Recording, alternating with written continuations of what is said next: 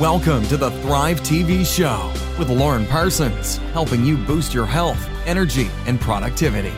So, hello and welcome to Thrive TV. It's great to have you with us. My name is Lauren Parsons, helping you boost your energy, health, and productivity. And today we're talking about the nature deficit disorder crisis. So, I'm joined by Ricardo Sierra, who's the director and the founder of the Hawk Circle Wilderness Education. So, welcome, Ricardo. Great to have you with me. Great to be here. Excellent. So we're going to talk about uh, today what nature nature deficit disorder is, why it's a real problem for us and our kids. We're going to share with you what the long range effects of a life when we're disconnected from the natural world really are, and also talk about what we as parents and grandparents can do to help our children to grow and thrive. So I'm really excited about today's session. Um, before we get into the details and the depth of it, I just want to ask you some this and that questions, Ricardo. It's a bit of a fun way for people to get to know you. So tell me, what would you prefer? The first question is always spots or stripes? Uh, I guess I'd say uh, stripes. You're a stripes person? Okay, great. And what about shower or bath? I guess. Shell or what? Shower or bath? Oh, uh, shower is good. Yeah. Shower, yeah. I wondered about that. I thought it's probably better for the planet too. Um, would you rather have a pet pig or a pet goat? Um, I'll I'll go for the first one, the pig. Okay, pet pig. All right. Uh, Batman or Superman? Uh, Batman all the way. Batman all the way. Okay, great. Um, yeah. Speaking of superheroes, would you rather be able to fly or turn invisible? You know, they both sound great. So uh, I guess, I'll, but I'll go with uh, flying. That sounds pretty fun. Flying, nice, great.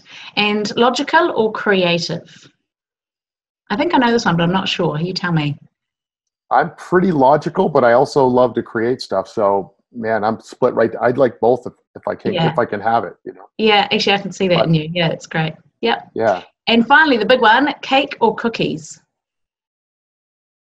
Uh, cookies.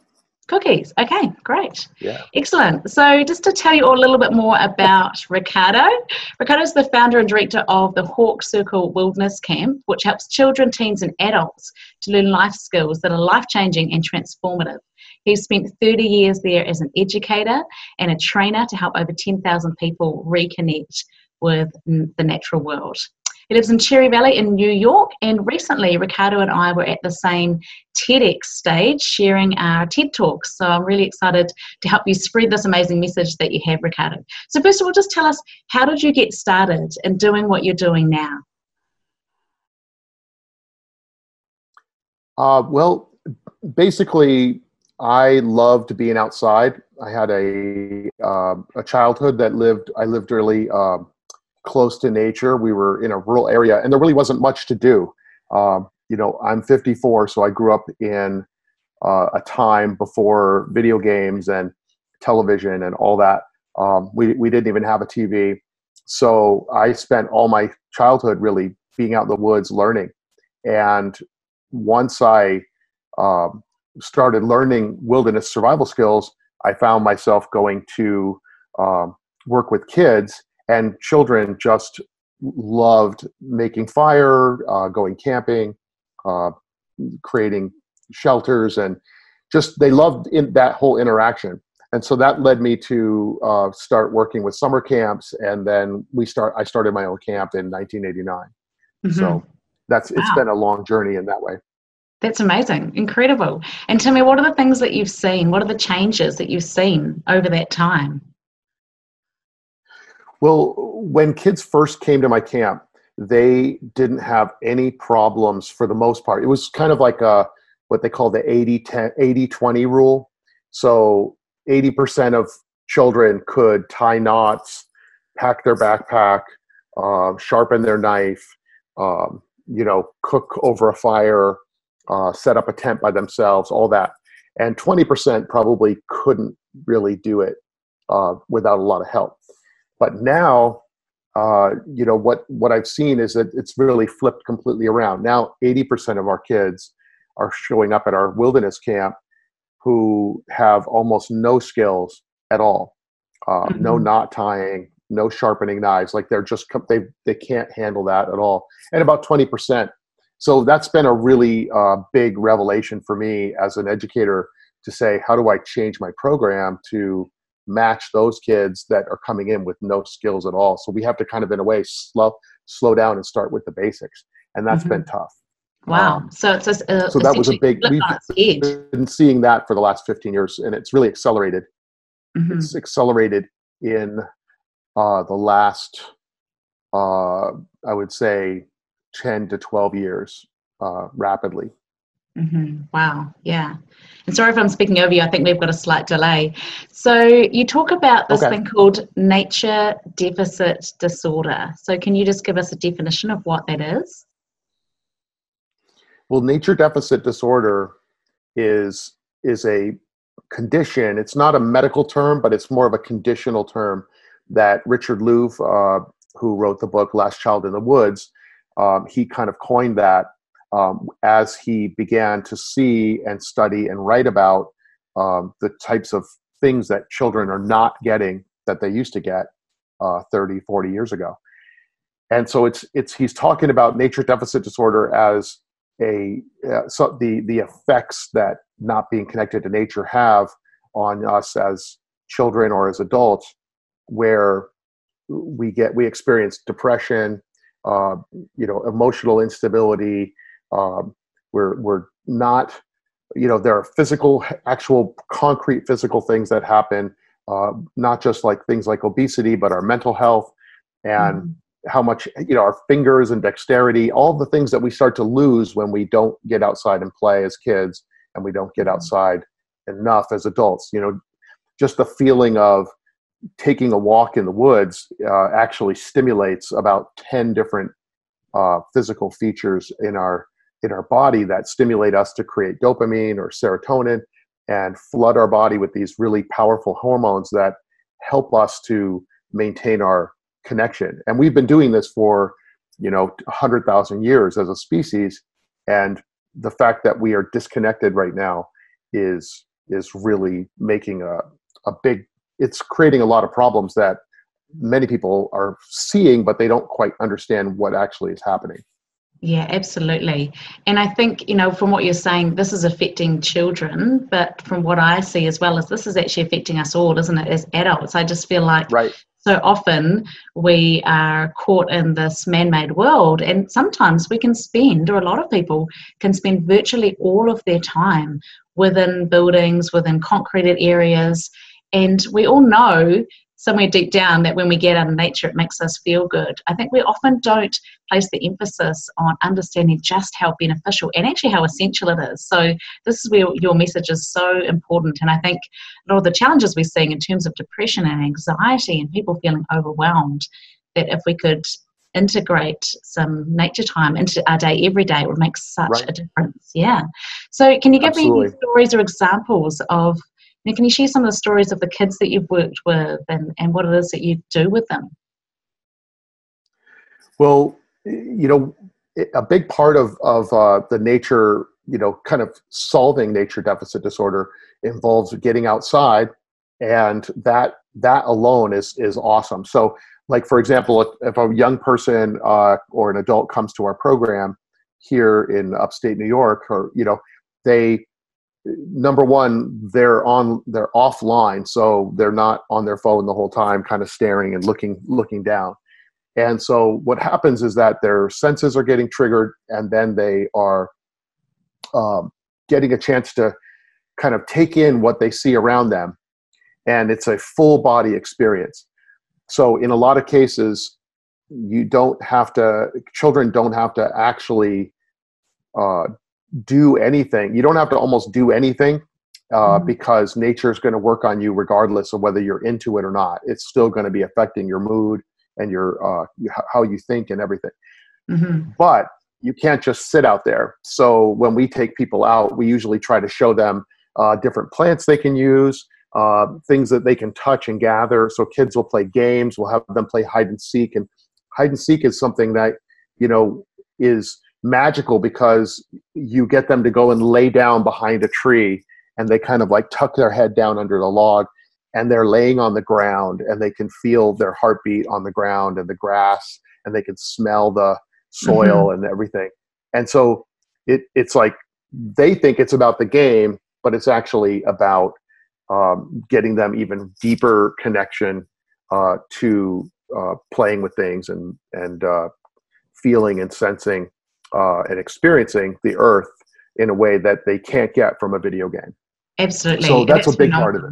Yeah, it's great. My daughter actually went to forest school one day a week this last year, mm-hmm. and I got to accompany her one day, and it was just the best day. We spent literally the entire day outdoors, and they got the yep. children to take a little mat and just go and sit somewhere just for, I think it was probably about two minutes.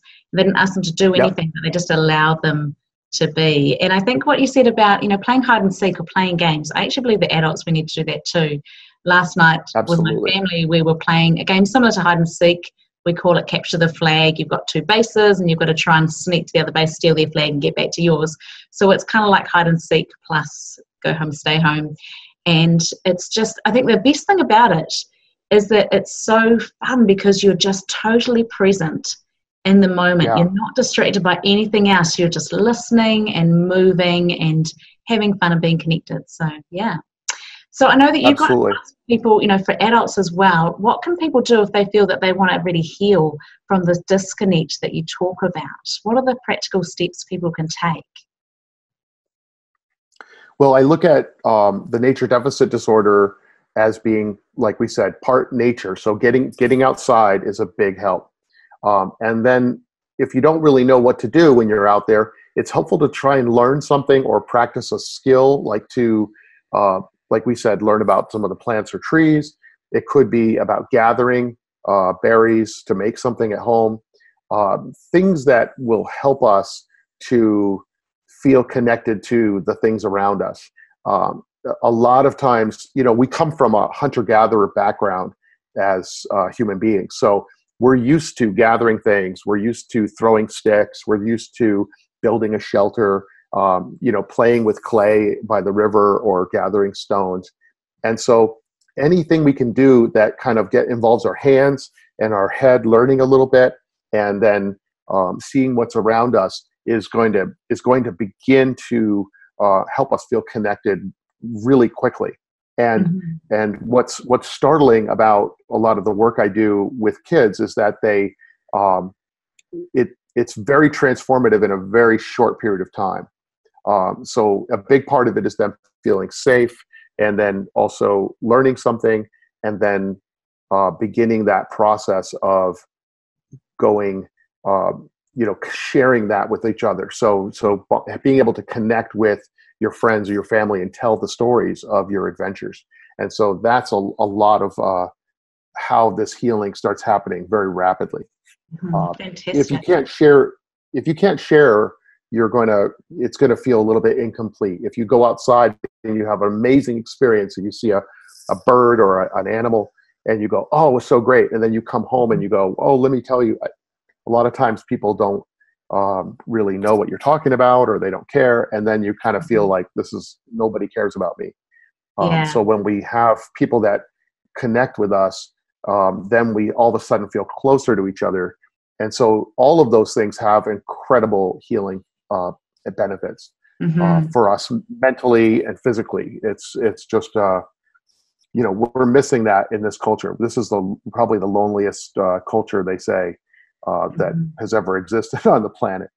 Uh, yeah, I agree. Yeah. I believe that that's true. And, and we know that connection is one of the key foundations of well-being and i think that's connection human to human but also being yeah. connected with ourselves and where we are yeah i know in your ted talk you shared some really striking statistics about you know what's going on and how things have changed can you share some of those because they were really impactful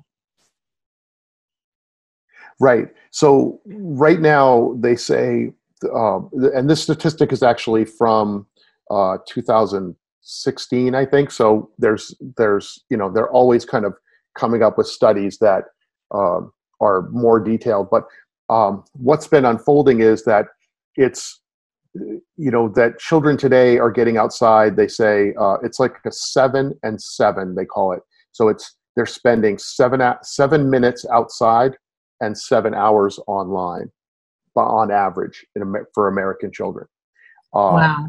which is which is scary and they and the uh, you know there's an article that just came out a couple weeks ago that says that actually prisoners in in you know in prison get more time outside than children today.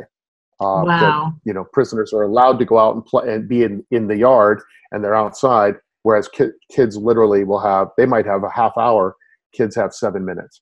Um, so uh, a lot of schools are getting away, you know, they're doing away with recess and, you know, playtime outside. And so it's very um, scary about what's happening. And the statistic about uh, being online they say that that is really about uh, any kind of screen time. So they're saying seven hours a day on a screen is the average it could it's i've heard it actually as high as nine hours for um, a, a, vast majority of kids mm-hmm. um, so yeah, those are those are pretty yeah. scary yeah, and I know. I mean, having children myself, I just know how addictive those screens can be. Yes. And often it's it's putting boundaries in place and managing it, and and also I think I try to empower and educate my kids on the benefits of them going out to play in the snow or play in the fresh air or sure. rake the leaves and all those things.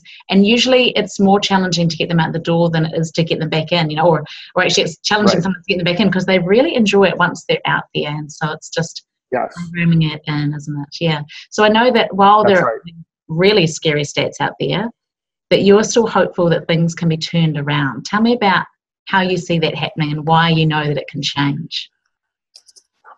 Well, what's hopeful for me is that uh, parents, uh, especially parents of, you know, of my age or, or younger, who who have an understanding of this natural connection, they are witnessing the kind of the, the tantrums, the addictive behavior, and the screen time, and they're seeing uh, children struggling. And so they know, like teachers know, parents know, grandparents know that this is a problem. And so, and it's not a specialized thing. It's literally across the board. People are going, man, our kids are struggling.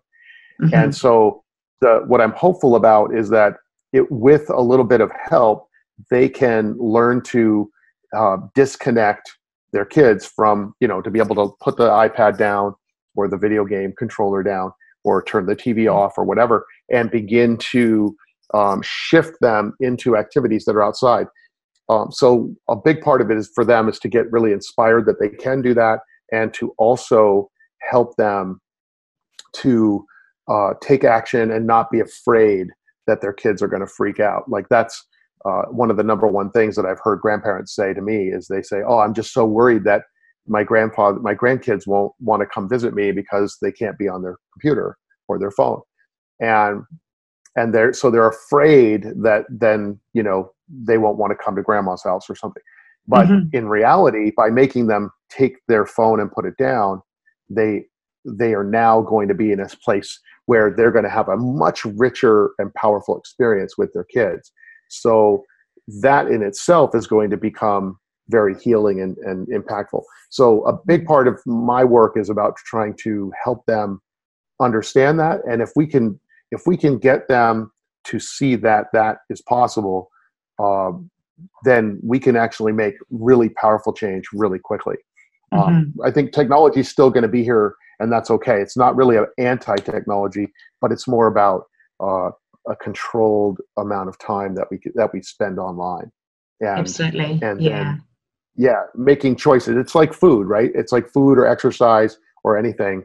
Making making the right choices at times really has a tremendous benefit, um, which is what I call I call it the natural advantage. You get a natural advantage when you learn skills, when you get outside, and when you're able to kind of bond with people away from phones and and, and screens. So yeah. So that's Absolutely. that's what I'm yeah. hopeful about. And I know that you talk about even skills, things like sewing or knitting or crochet or doing manual games with our hands, even baking or preparing food. You know, yeah. I know my kids, they love going to their grandparents' farm and going down the gully and building a fire and boiling up some tea, billy tea. I don't know if you have billies. This is a New Zealand word. It's kind of just for a metal container essentially and, and making out uh-huh. a pot of tea or hot cocoa and just that experience of being outdoors. It creates these amazing memories. But I think equally, like you're saying, as parents and grandparents, we can be fearful sometimes that, oh, if I turn the TV off, are they going to complain? Are they going to grizzle? Are they going to whine? And so it's being able to have alternatives and planning ahead. So, can people access ideas or you know ideas of things that they can put in place? Do you have your website available? What have you got to resource people to, to help them get started, Ricardo? Absolutely.